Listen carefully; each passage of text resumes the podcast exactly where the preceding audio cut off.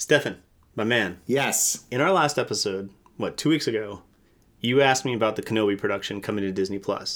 Yes. And I ended up talking for, 2.5 hours about the show and the character, and then we just, cut all that out. Yes, we talked about it at length, and you did your Sabokan-fashioned twists and turns and really getting down deep, and it got too deep, too fast. So how about we chat about Kenobi? Here now, in this episode, a Kenobi plot point / review episode of Before the Z-Wing. Sound good? Sounds awesome. Roll intro. Roll intro. Welcome, guys, to the 11th episode of Before the Z-Wing podcast. My name is Stefan Arnold. He is Travis Heiner, a.k.a. Sabokan. I am the average fan, according to our fan scale. He is the super fan. Check that out, fan scale, episode 10, just before this one.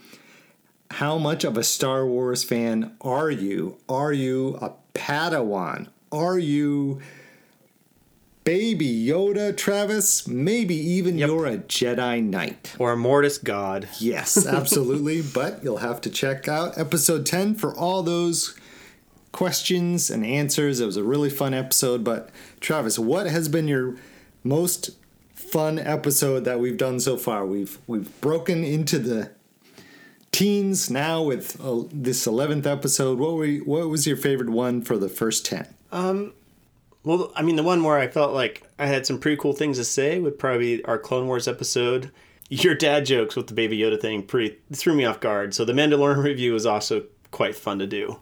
I like that one. Hashtag Baby Yoda jokes. If you love horrible jokes or want to know more about the Mandalorian, that is all in our Mandalorian season review. Mm-hmm. Yes, that was a fun one. Speaking of Disney Plus TV shows, have you read anything about the Cassian Andor television series, a series coming to Disney Plus? I'm sure you know more about it than I do, so please inform our audience. No, I don't. Oh. I don't. There's minimal information out there. I was just curious because you tend to deep dive on that kind of stuff and surprise me, so I was just wondering if you heard anything about it. Not this time. Diego Luna is supposed to be coming back, but... Yes. And he said they're filming soon, right? They're going to be filming towards the end of the year, or I'll have to look that up, but... We'll have to look that up. Episode 12, we will have all the updated information on that. So coming up next, keep listening If you're listening in a few weeks in the future, just keep listening to episode 12. We will have all the updated information. But for right now, and since you never asked tomorrow me... Tomorrow night, Clone Wars Season 7. This is it. Go time. You're not going to have this edited by then. It's not going to be tomorrow night by then. Chances, let's see, what time is it? Yeah, as soon as we're done recording this, I'm probably going to watch it. It'll probably be out. Yes. So anyway, but since you didn't ask, I will tell you my favorite episode by far. I think it's the best one we've done. Best. Ooh, yes. Well edited. Just a barrel full of laughs. I had a fabulous time, and that's episode 9, our top 20 Star Wars vehicles. I knew you were going to say that. I know. I love that episode. And folks, if you haven't listened to it, you will be shocked where the X-Wing falls. You will be shocked where the Millennium Falcon falls. And you will be shocked at our number one pick. Hint, it's not either of those. Oh my gosh. There will be moments. Go check it out. Episode 9. There will be moments that challenge our credibility, but we redeem it in the end. Yes. Absolutely. But anyway, Travis, let's get into it. Episode 11 right now. Before the Z-Wing podcast. All right. Plot point number 2. Saving General Kenobi. Travis, what are we talking about with General Kenobi?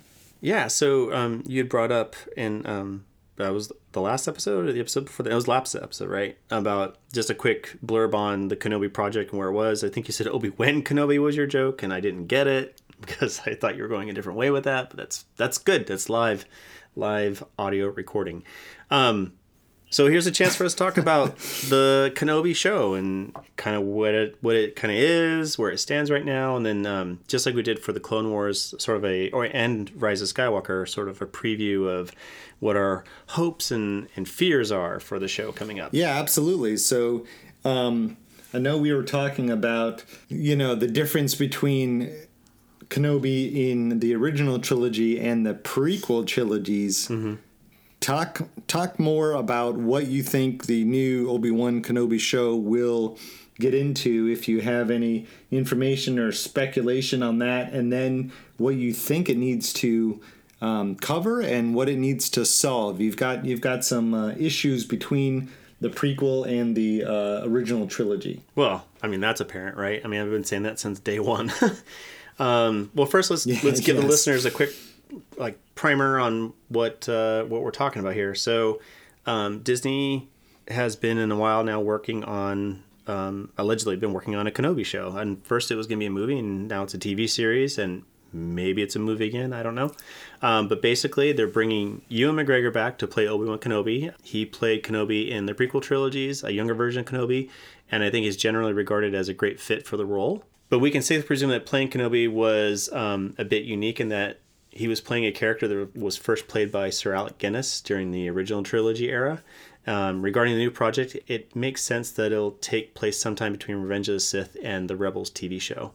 My guess, based on McGregor's current age, probably midway in the 15 to 17 years between those two Star Wars productions. So give us an idea of where that is according to the events of Star Wars, so people have an idea of how soon that is to the events of Star Wars. Yeah, you're talking about A New Hope? Yeah. Yeah.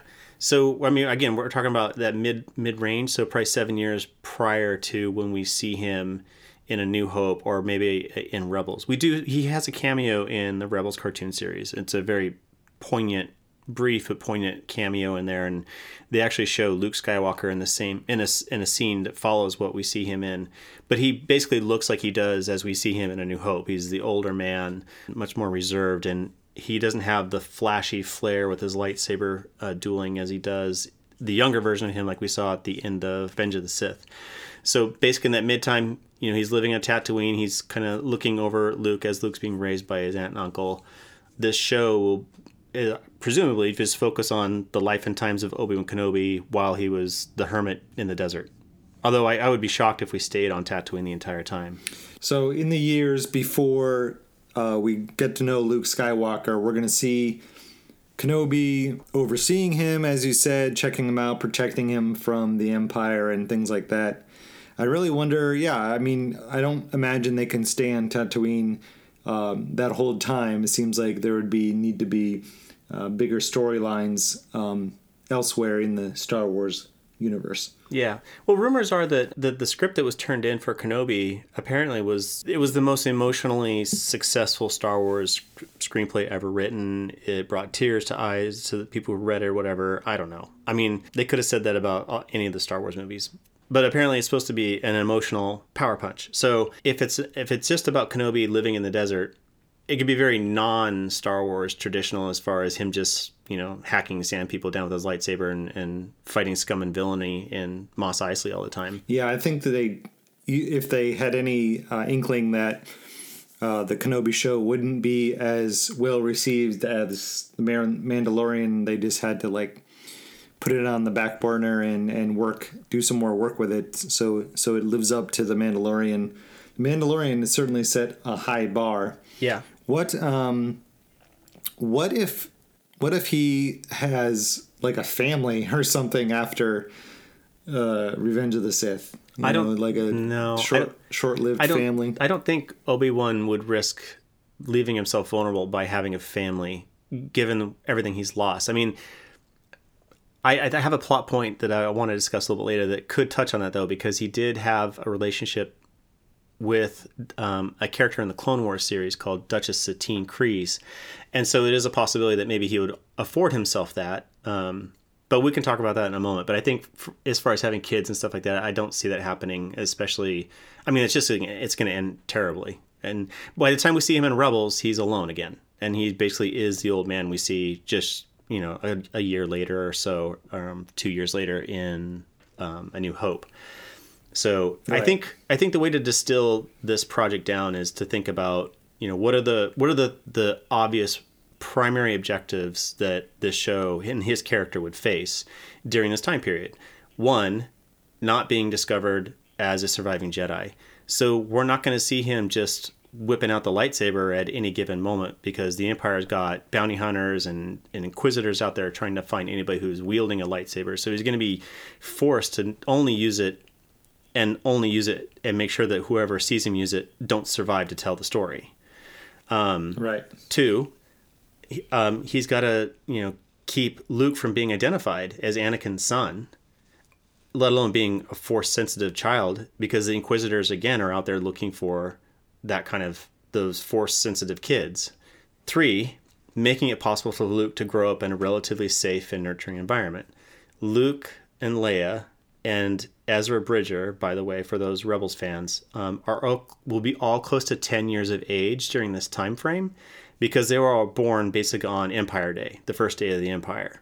So that's kind of where the age of Luke will be, if we even get a chance to see Luke during the Kenobi series. And then a few secondary concerns we could expect to see is Kenobi training or meditating on how to retain his identity after death, which could include some cameos from Liam Neeson as Qui-Gon Jinn again, and maybe even Frank Oz as Yoda. Because Yoda said at the end of Revenge of the Sith, you know, I've got some training for you to do. And maybe they commune via the Force. So you'll hear Yoda's voice. Yoda's known to be able to speak to Force users across planets, across the galaxy, even though he's not really there, even though he's still alive. And then, again, like I said a few minutes ago, see some interaction with him in Mos Eisley, maybe get into some Imperial entanglements, as he's quoted to say to Han Solo at the cantina. Just kind of provide some context to his references on both those subjects in A New Hope. And maybe, and this is an unlikely maybe, some contact with Bail Organa, Jimmy Smits, sort of reinforcing how Bail Organa knows where Kenobi is during the events of Rogue One and A New Hope, because he deliberately sends his daughter to go get him. Yeah. So Ahsoka Tano is out during that time. She's running by the name Fulcrum. So it's a possibility that a younger Ahsoka Tano, or the same age of Ahsoka Tano we saw her in the Rebels series, I mean, this would happen right before that. So she's under the codename Fulcrum. It makes sense that maybe they bumped into each other and she assisted them somehow. Maybe they fought side by side to get rid of some Inquisitors, or, you know, fend off some bounty hunters that maybe discovered Kenobi's location and identity, and they had to stop them before they got away or something like that. It'd be kind of exciting. Yeah, that would be cool to get a little bit more breadth of a story with all the characters that we've known in the animated series, connecting with Obi-Wan. Mm-hmm. But let's talk about some of the issues that you have with Kenobi's actions and words in the prequel to the original trilogy. Yeah. Because I know you kind of want this series to also kind of explain the journey, or why his lines were so different in the movies they made first, by the way. Right. And then from the prequels. So I'm gonna defend that side of it, and but you can tell me where he was and how he needs to get there. Go ahead. Well, here, let me ask you this then. Let's at least make the conversation semi-interactive before I take the deep dive. Do you like Kenobi? I mean, yeah, he's a cool cat. Wow. Now you're talking 70s. No, I mean, he doesn't. He serves his purpose, right? And we're talking about the old trilogy. Purpose. He's the mentor who gets killed fairly quickly in the first act of the original movie, and goes from there. So it's kind of hard to have super deep feelings like you do for the other characters that are in all the movies. You know, right. Obviously it was in the prequels, but you know, the prequels kind of stand alone, good and bad. So we'll get there. You're right. I mean, I don't I don't have super deep feelings for him. I guess that's my point. Yeah, so here's the thing about the Kenobi character. I mean, he basically serves a particular role in this Joseph Campbell archetype hero's journey thing. He's the crazy old fool that sets the path, sets the hero on his path, right? He meets the crazy old hermit and it says, hey, this is the wider world and this is how you need to be a part of it. And then the hero goes on the adventure. And of course, usually this crazy, wizened old thing, whatever it is, they die. They kind of give it that moment for the hero to, it's like a call to arms, you know, a call to action. And yeah, Kenobi does that for Luke Skywalker. It's a call to action. I mean, basically Luke's journey is completely dependent on the things he's told by Obi-Wan Kenobi, because everything he's been told up until he meets Kenobi, as far as we're led to believe during just viewers of the old trilogy, has been a fabrication. I mean, he doesn't know who his father is, doesn't know his lineage. He doesn't really know much about what happened during the Clone Wars or the role of the Jedi. And then all of a sudden, old Ben Kenobi starts filling him in on the details. And now Luke's got to reconcile his worldviews all of a sudden, right? Yep. The biggest opportunity for a Kenobi film or TV series is repairing the damage done to the original trilogy version of the character by his participation in the prequel trilogies, if that makes sense. It does make sense. So what you're saying is the lines obviously originally written before the prequels in the original trilogy no longer makes sense by what actually happens in the prequel trilogy. Oh, I mean, not only that, I mean, they almost make the character seem sinister. I mean, I don't know how many people sit down and... You're saying Ben Kenobi may actually be sinister / evil because of the journey he took from the prequels to the original trilogy? No, I'm saying that the inconsistencies of the prequels makes the lines that Obi-Wan says to Luke seem sinister in his whatever agenda he has. Because... Gotcha. At the core of all this, okay, a lot of the implied history that accounts for the world building in episodes 4, 5, and 6 is completely unsupported by the events seen in 1 through 3. Gotcha. And this is why I think the prequels turn Luke into a chump, especially if you watch those 6 films in episodic order. If you watch 4 through 6 first and don't want the character of Luke to be undermined, you don't watch the prequels. And it all rests in what is happening between his relationship with Obi-Wan Kenobi because of what Obi-Wan says to him to get him on his journey.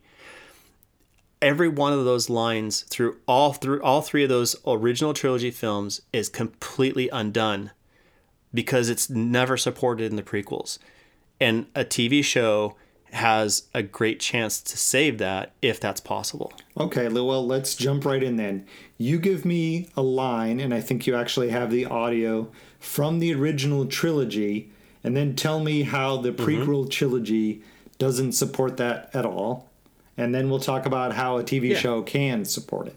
Well, let's just talk about the main time we get any kind of information dump in A New Hope. And it's when Luke is with Obi-Wan in his hut. Oh, my father didn't fight in the wars. He was a navigator on a spice freighter. That's what your uncle told you. He didn't hold with your father's ideals, thought he should have stayed here and not gotten involved. You fought in the Clone Wars?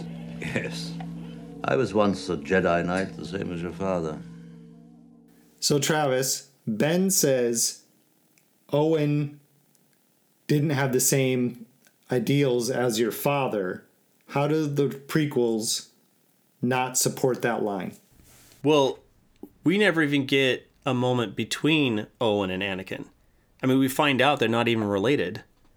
And so Anakin, he spends 15 minutes and has a quick conversation with him and then gets on a speeder bike and goes slaughter sand people. And then he comes back and buries his mom. And then next thing you know, he's getting an emergency call from Kenobi to come save him on Geonosis. So there's no interaction. There's no ideals spoken about. There's no moment for Owen to protest why Anakin is leaving because there's no relationship there. Yeah, it's less than 24 hours where he comes in, meets the family, figures out why his mom's not there, and then leaves. Unfortunately, his mother is killed or ends up dying, and he brings his mother's body back and then gets called away, as you said. So you're right. There is no relationship there. How do you think that the Ben Kenobi show? Well, first, let's address why that becomes a problem. let's address why that becomes a problem for the old trilogy version of Kenobi. So now, remember how I said a few episodes back that we should really only just evaluate the movies for the movie's sake and not any kind of meta contextual conversation that directors are having or writers are having with the audience, that kind of thing. But this is one of those situations why I think we kind of elevated it to a plot point / preview for the Kenobi show, is this now creates a very huge plot point. What would be Obi-Wan's motivation for saying that line to Luke Skywalker, given the background that we're provided from Attack of the Clones, Clone Wars cartoon series, whatever. Since there is nothing to support why Obi-Wan would say that, there still needs to be a reason why he says it.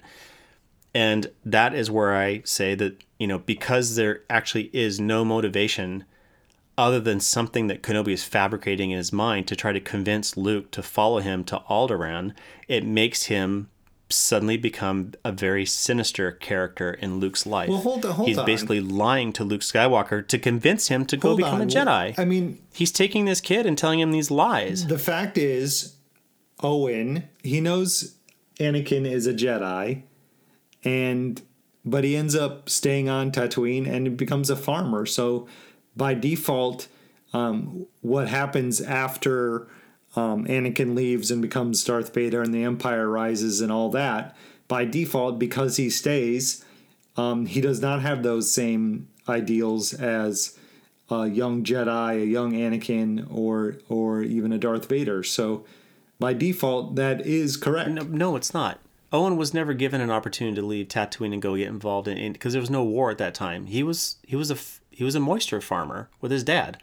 He was carrying on his dad's tradition. There was never an opportunity for him to, oh, hey, Owen, my name's Anakin Skywalker. I'm saving Padme and we're trying to stop a war from starting with this Count Dooku guy. Come with me and help me out. And then Owen would say, what? No, I want to stay here with Dad. I don't have the same ideals as you. I think you're getting involved. You should stay here instead and be a farmer. That doesn't make any sense to me. That was never an opportunity. He meets Owen. Owen doesn't have enough background to understand what's about to happen. And again, the line says, your uncle didn't hold the same ideals. I get where you're coming back from there, but yeah, Owen felt he should have stayed here. He's talking about Anakin, not himself. He felt Anakin should have stayed here and not gotten involved. Okay, so that part of the line, I agree, it doesn't really make sense. But you can still say that Owen had those feelings about staying out of it because he grew up and he stayed. But staying out of what? I mean, he didn't really have enough context for anything. I'm not trying to just say that Owen isn't a smart character. I'm just saying there wasn't enough background information provided to Owen that was shown on screen that would even give him a chance to have a battle of ideologies with Anakin. I mean, he could be critical of Anakin, saying, wow, this kid's a hothead. He came and slaughtered a bunch of sand people. But then again, they killed his mom. Good luck there, son. I mean, what about in hindsight, as time moves on, after Anakin goes to the Tatooine and meets Owen, Anakin leaves, right? That's already known. He's already known. He's already gone doing his thing. And Owen's staying. And so... And Owen can still think that Anakin shouldn't have left without expressing those feelings to Anakin himself. Why would he express those feelings to Kenobi then? Why would Kenobi know that information? Well, by default, by him staying, he doesn't think that he should have gone off because that's why he's staying. So by default, even if Owen doesn't talk to Anakin about it, Kenobi knows that Owen wanted to stay and didn't have the same ideals as going off to fight because he didn't follow Anakin and he didn't join the fight later when the Empire was rising. Well, remember, there'll be the Clone Wars first. Right. And then the Empire rising. No. Yeah, but I'm talking that whole time. No, because see, what I'm looking for is information about why Kenobi would say that to Luke. And it's not backed up why he would say that to Luke Skywalker. Because again... Okay, so just follow that how it goes. Let's assume that Kenobi doesn't know that Owen and Beru are already killed by the stormtroopers when he says that to Luke Skywalker. He says that line to Luke Skywalker, and let's just assume that he doesn't know that Owen is dead. Well, then what happens when Luke turns down Kenobi's offer to go to Alderaan and become a Jedi and goes back to Uncle Owen and says, "Hey, old Ben Kenobi said this. What can you explain it?" I mean, that's just going to continually discredit Kenobi. So Kenobi's taken a really sharp gamble with giving this bit of information that's not supported by anything prior, by history within the Star Wars universe, in story. So then Luke is just going to get told something by his uncle, and his uncle's saying, no, I have no idea who your dad was. Yeah, he was a hothead. He ran away. And I mean, if he wanted to, he could have stayed here and become a farmer, but he never expressed that's what we wanted to do. I mean, he had a lightsaber and a hot girlfriend. And then he stole our protocol droid, C-3PO, which apparently I didn't know this, but he built him. Well, there we go. That is the context of Owen's exposure to Anakin. Unless Kenobi sat him down and said, hey, remember that kid who came out here, Anakin Skywalker? Well, he became Darth Vader. I mean, I can't imagine Obi-Wan ever admitting to Owen that that's the situation. I mean, clearly Owen knows because he says that line he does at dinner, when Beru says he's got too much of his father in him, and then Owen says, that's what I'm afraid of. But then, I mean, he doesn't actually have to know that that Anakin became Vader. He just has to know that Anakin was a killer. He killed sand people, women, children alike. So I don't know, but there's more. I think you're reading too much into it. I don't think so, but there's a lot more. But there's more. Okay, so we've got a few more. Man, we should have made this a 2-part episode. No, we're going gold, and have fun editing this. Buddy. I love it. So hey, let's quickly say or quickly surmise: is there a way to get from prequel actions to Ben's line there? Is there a way to do that in the new Obi-Wan series? So him meeting Owen, right? Well, so let's say we cast Owen. I can't remember the actor's name who played him in Attack of the Clones and Revenge of the Sith, but he'd be at the same age, so why not hire him back? Maybe there's a moment where he has this honest heart-to-heart with Owen and just spills everything that happened. But maybe out of guilt. Kenobi just sits down with Owen Lars and says, here's the kid. This is what happened. This is the importance of what could happen. And I need you to be on board with this. And so then Owen participates in the lie. If we can get a scene like that in the Kenobi show, it doesn't rectify this, what I would say is a sinister lie that Kenobi is spinning to convince Luke to go on this journey. But it does make a little more sense about why he's so desperate and maybe would say something like that to get Luke to go, because he's at the end of his life. He's already spent a lot of meditation and force power to develop retaining his identity. So he doesn't fight as strong as he used to. This is, his twilight years. And so I can see him making some very desperate decisions on behalf of Luke and saying some very erroneous things to kind of push Luke out the door and get him on this journey. But we'd have to see some kind of interaction we'd have to get a buy-in from Owen, because I can't imagine anybody spinning that kind of a lie to convince somebody to go do something against their nature and not have it supported by the people who love that person around him if he goes back and questions what he's been told. I mean, yeah, but at some point we need a savior for the rebels. So if this kid is it, then... Hey, opened a can. You just opened. See, that is on. Oh my god! It's a resalable. Oh yeah, can. Here it is. It's a resalable can. No, too late. Put a pin in it. It's too late. No, it's people. Nope, not gonna spin it. I gotta say this right now. This is brand. The problem.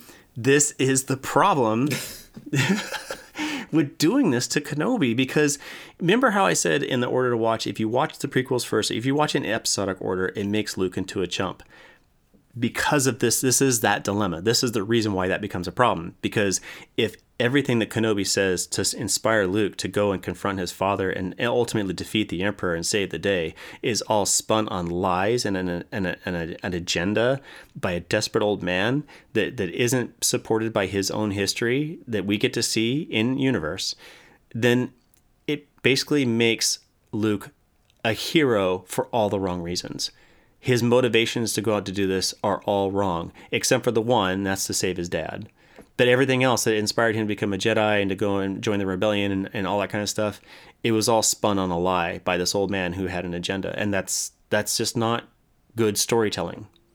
Unless you make that a plot point within the story that's deliberate. But because his lines in the old trilogy are never supported by any of his actions in the prequels, we're forced to have to reconcile... We, the audience members, are forced to have to reconcile this inconsistency between the younger version of Kenobi, who's a very likable you know, Ewan McGregor did a great job. He had a lot of cool snarky attitude and, you know, sarcasm.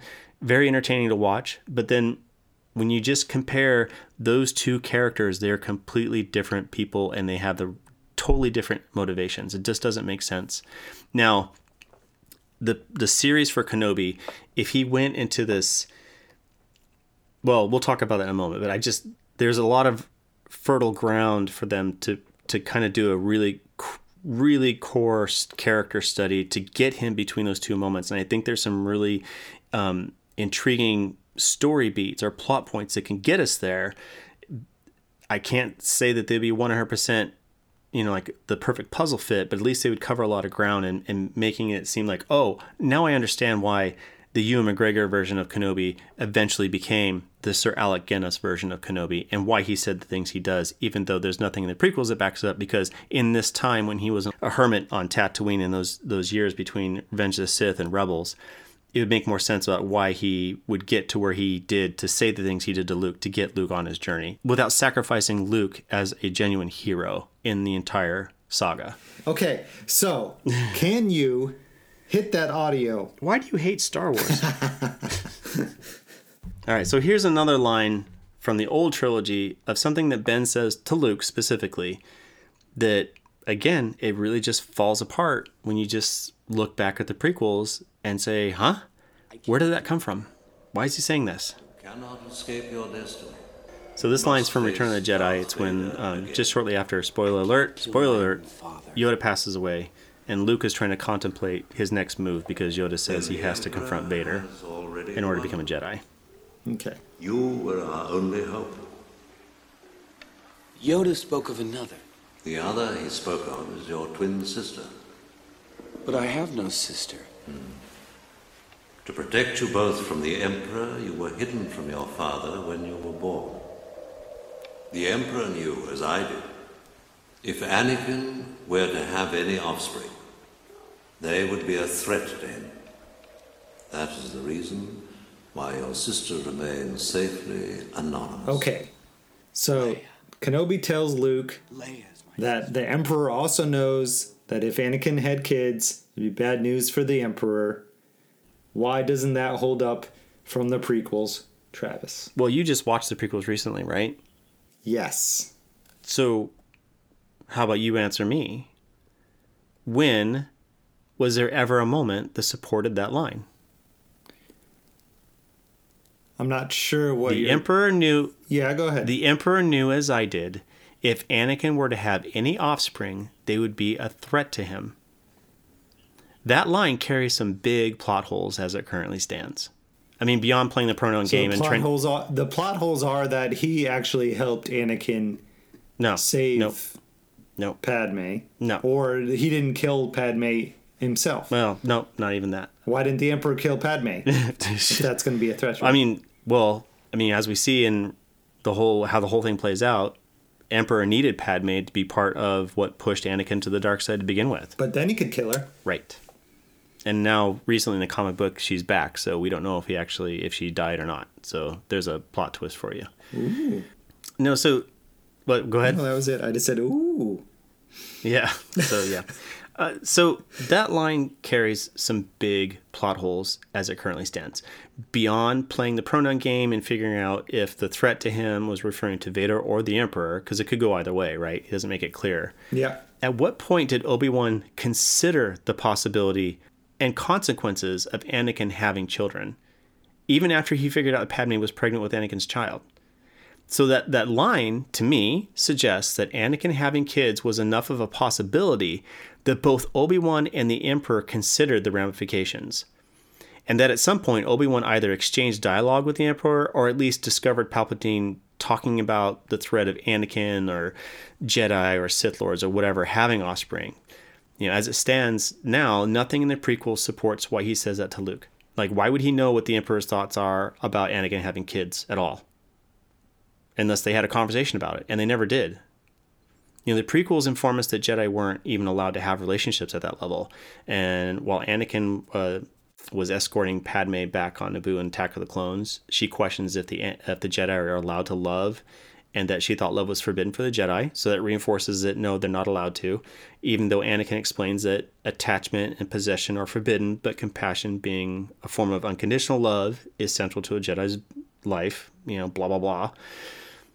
And in Revenge of the Sith, or when he has that nightmare, and then they're kind of discussing about the future of the kids.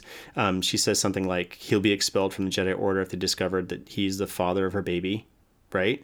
And Anakin wasn't outwardly expressing a desire to leave the Order in that movie. He kind of does in the Clone Wars cartoon series, but definitely not in the movies. So again, that whole dialogue exchange about the Emperor and kids being a threat to Anakin never comes up. So if you have a character saying a line with that much weight to the main hero of the story, you got to explain why they're saying it. And as it stands right now, the only explanation we have is he's just pulling it out of his butt. He's just saying it for the sake of saying something to convince Luke to go on with his journey to defeat Vader. There's nothing that backs it up. But is it obvious? Are the children an obvious threat to, we don't know, Darth Vader or the Emperor? Isn't that obvious? Oh, I see what you're saying. Yeah. But why would he say that the Emperor knew that? So why not just say if Yoda knew as well as I did that if Anakin had any kids, it'd be a threat to him. That's why we saved you guys and didn't let the Emperor know. That would make more sense. That would make way more sense. But he doesn't. He says the Emperor knew as well as I did, which means that at some point there was some kind of conversation or mutual understanding between Kenobi. I don't think you need that. Yeah. Then you don't say that line. That line is totally unsupported. It's supported for the fact, maybe, that the children of the savior, the children of this best Jedi ever, Anakin Skywalker, would become a threat to turn Vader back or a threat to dethrone the Emperor. So, yeah. That's not good enough. If you think about it, if you're thinking about it and you're hosting a Star Wars podcast and you just think about it, you're like, that actually just makes common sense. It doesn't make a sense for the character to say that to another character. Yeah, it makes common sense for us as the audience members to make that assumption, but not for a character to make that assumption and speak that assumption to the hero of the story without it being substantiated somehow. So how does the Obi-Wan show solve that? I have no idea how it solves that one, unless, like I said, if Obi-Wan leaves Tatooine and goes, you remember how at the beginning of our podcast I said I had these these two additional movies of Solo that would kind of solve the problems of Solo, or at least make Solo important to watch, that kind of thing, right? So, yeah, you remember we talked about it, but some people are hearing this for the first time. That's right. Travis has two. Well, go back and listen to episode one. Episode one. Travis has two ideas about two Solo sequels, and we're going to talk about those in a future episode. Get into those that make Solo important. But continue, Travis. Right. Okay, I'm just going to give you a big hint on what those two movies were. So basically, to follow up Solo, the next movie would have been about Boba Fett, which is probably not going to happen now because of Mandalorian. You'd also asked me if these were even possible anymore. I said it's just an oversaturation of the content. And then the third movie in that trilogy would be the Kenobi movie. And the reason why they would make the Solo movie important to watch is because part of that narrative thread would involve Darth Maul and Kira. Bigger secondary characters in the Fett movie, but they'd be big-time players in the Kenobi movie. And that's why meeting them in the Solo movie would be so important, to see that beginning of that relationship, because that relationship between those two is fleshed out as they interact with these other characters. First, Boba Fett and his friends, and then in the Kenobi movie. Wait. So, before I lose it, I've got a giant idea for the Obi-Wan series. Obi-Wan goes to confront the Emperor to try to end the whole thing. They talk, solve your problem that we're talking about now about the kids. They fight, obviously. Mm-hmm. And then Kenobi escapes with the help of a turncoat Imperial pilot who will be called in the future Han Solo. No, too small world.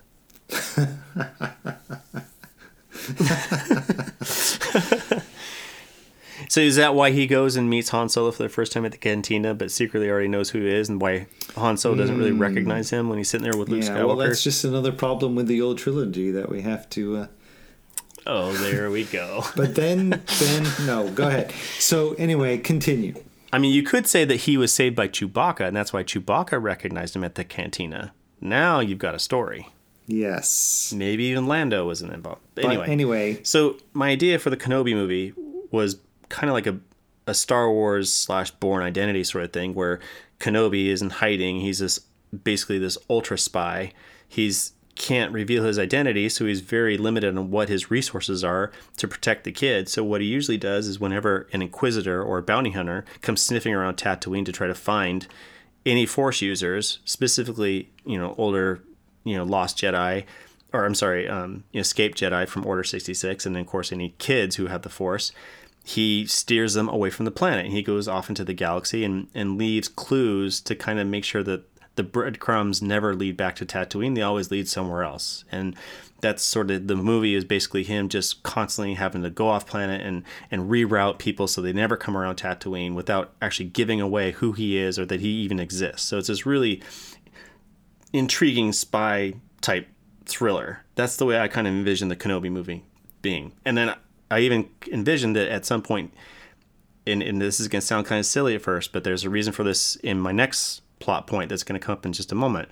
He would actually confront Vader. A younger version of Kenobi would confront Vader one more time, because it kind of needs to happen because of some lines that are said in a little bit. Let's just jump right into it. If that was the case, No, because I want to solve this other one first. So if there was a point where Kenobi had come across Vader and he overheard, he had a link to the Emperor and had overheard the Emperor saying something about if Vader has any kids, not that he already had kids, but maybe there was a relationship between him and Dr. Aphra, or maybe Vader was starting to fall for somebody and it was becoming a threat to, what the Emperor already had standing. Then Kenobi saying that line to Luke would make more sense. Gotcha. Yeah, you could do that. I mean, we are missing another Vader Obi-Wan Kenobi confrontation, because there was only really the two, right? The original one, and then the one where he dies in Star Wars, A New Hope. But you could have got away with that. You could have been fine with that if you had just put in some other piece of information that would justify another very big important line that is directly related to Kenobi, even though it's not said by Kenobi, which I have queued up here in a moment.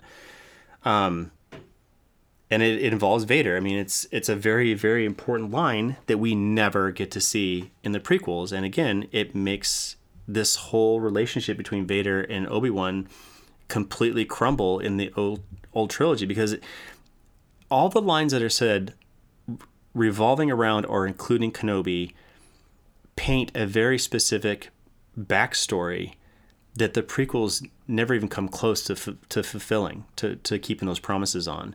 Which is why I think a lot of us old school fans have such a hard time with the prequels. It's like, yeah, they might have been fun movies to watch, but they don't support anything that was said in the original trilogy by these key characters who are those legacy characters that are holdover from the younger versions and the prequels to the older versions in the original trilogy. All right.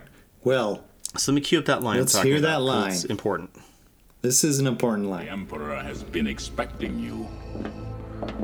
I know, Father. So it's from Return of the Jedi, and it's on Endor, and Luke has just turned himself in to Vader. Anakin Skywalker, my father. That name no longer has any meaning for me.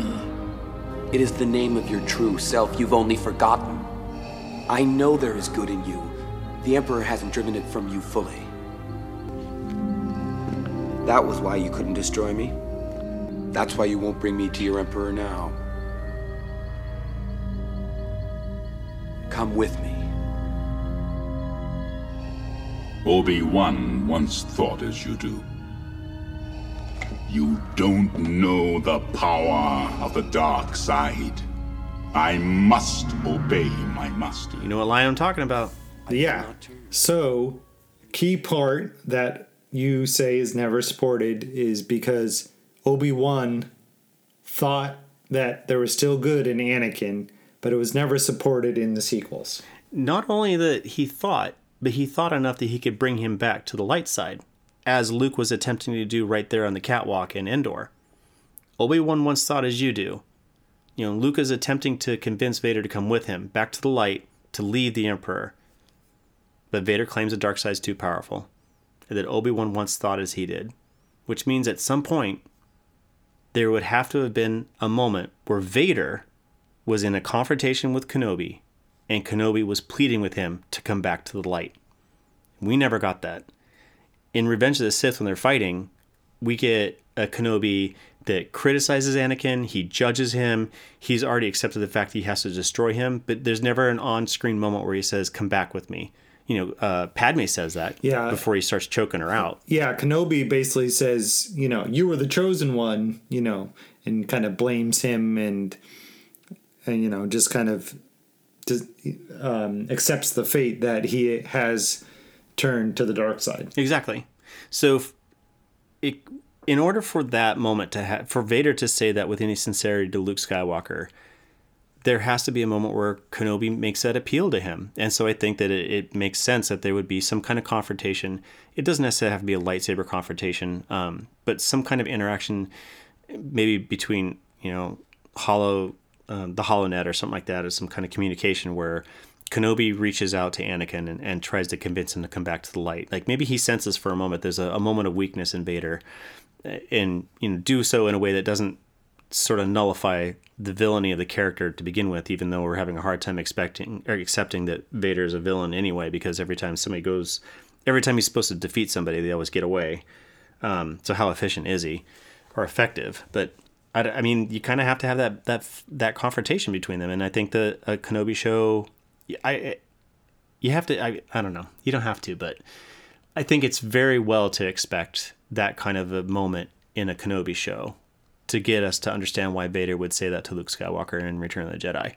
And also to sort of like if Vader and Obi-Wan do have their final battle in the first Death Star, Vader says, you know, when I left you, I was but the learner. Now I'm the master. I mean, you also kind of have to tap dance around him saying that. So you could have a fight between the two, but then you'd also have to support why Vader would feel that he was still learning something from, not maybe necessarily from Obi-Wan, but learning something to make him better than Obi-Wan when they're having a confrontation. Because as we stand right now, that line makes sense. You know, the last time they fought was on Mustafar before Obi-Wan chopped him up, and he was the learner. He was just becoming a learner of the dark side. You know, he'd just taken on the name Darth, and now he's the master of the dark side. And so when he fights Kenobi for the final time, he wins, even though we really know that Obi-Wan kind of sacrificed himself.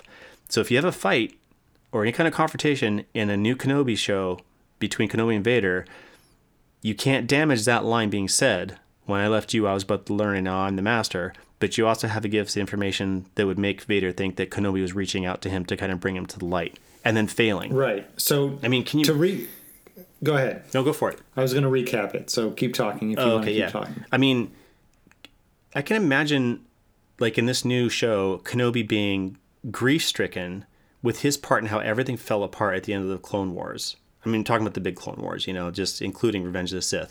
And seeing this little boy grow up fatherless, and I'm talking about Luke now, basically are parentless, really, right? I mean, maybe Owen comes across too emotionally distant to be a nurturing father for Luke. You know, Kenobi thinks that it's his responsibility to at least try to save this boy's father, save his once closest friend. So he goes to Vader to save him. There would be plenty of drama and tension in that plot thread, because Kenobi couldn't reveal to Vader that he had kids, or that Anakin had kids. The risk would be just too high, you know, but emotionally he would want to bring, Anakin fully back to the light, and then unite Anakin with his son that he didn't even know he had. I mean, that'd be a great motivation for Kenobi. And then what a great emotional punch in the gut, because here he's trying to make everything right, but he still can't do it. So then he's left with the last thing is to convince Luke. I mean, I'd watch that show. I would totally watch that show. Here's my idea on what the Ben Kenobi show would do, is that he, part of it is talking to Owen to continue the lie. Yep. He's got to overhear or confront the Emperor about the children. The possibility of children. He could. The Emperor can't know there's kids. Yeah, the possibility of children. Correct. Yeah, and then confronting Darth Vader at least once about coming back to the light without side. Giving away that he has kids. And then in the meantime, and then in the meantime, fending off Inquisitors and bounty hunters and the such. So they could turn that into a compelling series. And we don't know how many episodes we have to start off, right? Because they basically just put a kibosh on the whole thing and delayed the whole thing. So we don't even know that yet. Boom.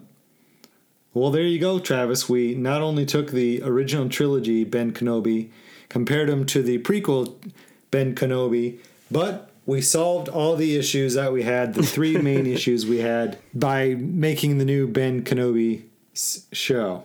That's some work that we got done here in just one episode. And then it's going to totally be undone when the Kenobi show comes out. And then we're just going to sit like two old guys bitching about why they didn't do these decisions that we totally suggested they do. Well, you're just going to have to write a sternly worded email before they pick up production again and tell them what they have to do. Yeah. You see, that's the thing that it's really presumptuous for me to make this statement, but Lucasfilm has this, they call it the story group. And I mean, if these are plot points that are obvious to, me, at home, a Star Wars fan, I would think that these things could be easily picked up and covered by the story group to make sure that, hey, I know you're working on a Kenobi movie or a Kenobi show, but can you please just make sure you cover these bases so that everything fits better together? But it seems like more and more, I mean, especially with the sequel trilogy and then some plot points with Solo, like no one's really paying attention anymore. And there's almost this desire for me to say, you know what, let's just forget continuity. Just throw it out the window. Don't have any continuity. In the new Clone Wars cartoon series, the trailer that came out, they show Ahsoka in her confrontation, building up to her confrontation with Darth Maul. Mm-hmm. And she whips out these two lightsabers, and they're lightsabers that Anakin gives her and says, good is new or something like that, or maybe even better than what you had before. I don't know, something like that, or I can't remember what the line is, but some along the... They're not her original green lightsabers, they're blue. But here's the problem. In the Ahsoka book, they have that moment in a flashback where she fights Maul in Mandalore, and she very clearly describes her lightsabers as being green. Yes. Well, I think we can all agree that we're going to have a good night not worrying too much about the color of Ahsoka Tano's lightsaber. But it's such a pivotal thing in the story. She makes such a big deal about it was so nice to have her green lightsabers back because they're like pieces of her identity. And now she doesn't. She's got blue lightsabers. They're handed to her by Anakin. So, is the cartoon series going to retcon what the book covered? Is it? I don't know. Now, Dave Filoni is good for trolling his fans. Like, when the season 5 trailer for the finale came out, they showed Anakin very clearly holding, his blue lightsaber and a green lightsaber. Let's see if I remember this correctly. And everyone thought, oh my God, he's holding Ahsoka's lightsaber. She must have already died, because it's before we knew anything. But then in the actual show, he's holding two blue lightsabers. So they were able to color correct it and change it. So, he could have been like a red herring sort of scenario where Dave Filoni is like, we don't want people to guess how this is going to end. So let's just throw some odd saber colors, because it was tied to the identity of the main bad guy. It was like a mystery plot. And so without revealing information, they changed the color of the lightsaber. So you wouldn't reveal that he's holding this other person's lightsaber, who's actually the guilty party who had framed Ahsoka for the murder, blah, blah, blah, blah.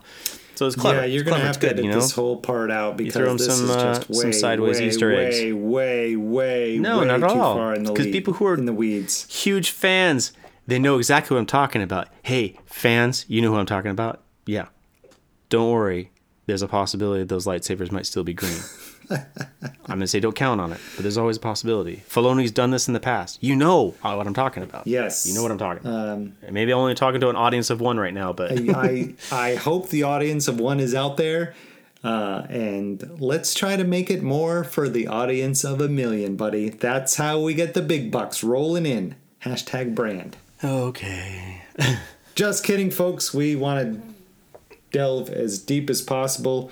Well, maybe not as deep as possible, but pretty darn deep into Star Wars. But I think we are well over an hour now. Maybe Travis can edit this down a little bit, but that should do it. We've reconciled some dialogue. We've made a path from the prequels to the new Obi-Wan show to the original trilogy, and that is good work for the night. Travis, anything else before we go? No, what's our next episode going to be on? We didn't talk about Cassian Andor. We did not. But we definitely didn't talk about Solo. We haven't talked about Solo. We haven't talked about... Well, we'll have to talk about recap on Clone Wars episodes because we'll do a recap on those. So that's a given. Yeah, absolutely. We're going to Galaxy's Edge soon. We got to go there, but we got to make a plan of how we're going to cover that with video and or audio. Dude, do you know how hard it is to get into there, by the way? Have you talked to anybody who's actually... It's like a lottery to get into that thing. There's no guarantee if you're going to go to Disneyland and buy tickets that you're going to actually go see Galaxy's Edge because it's a lottery. Can you determine that before you go to Disneyland or no? Like, can you get word that you're going to be able? No, you have to go to Disney. You have to have the app open. You have to be in the park before it opens. You know how they open up Main Street like a half hour beforehand or whatever? You have to be on Main Street with the app open, refreshing it for your boarding pass, as they call it, to see if you even get to go to the... No, sorry. Let me clarify. You can go see Galaxy's Edge whenever you want to at Disneyland, from what I understand. But to get on to the Rise of the Resistance ride, which I guess is like the bomb, the most incredible feat of technology entertainment ever, you're not guaranteed to go on that ride unless you get the boarding pass, and it's a lottery. Well, we will see what happens. We definitely have to figure that out. But we will. People like park there at 4 a.m. in the morning just to make sure that the first people in the park are going to hit the refresh button on that thing. But it's still not a guarantee that if you get there, no matter how early, you're going to get a boarding pass. Well, do you remember Star Tours when it first came out? It was just a long line. That's all it was a long line. And it was almost a fun long line. I mean, there was this buzz about Star Wars. You got to watch that big Teletron up there and talking about going to Endor or visiting Hoth or stopping by Tatooine.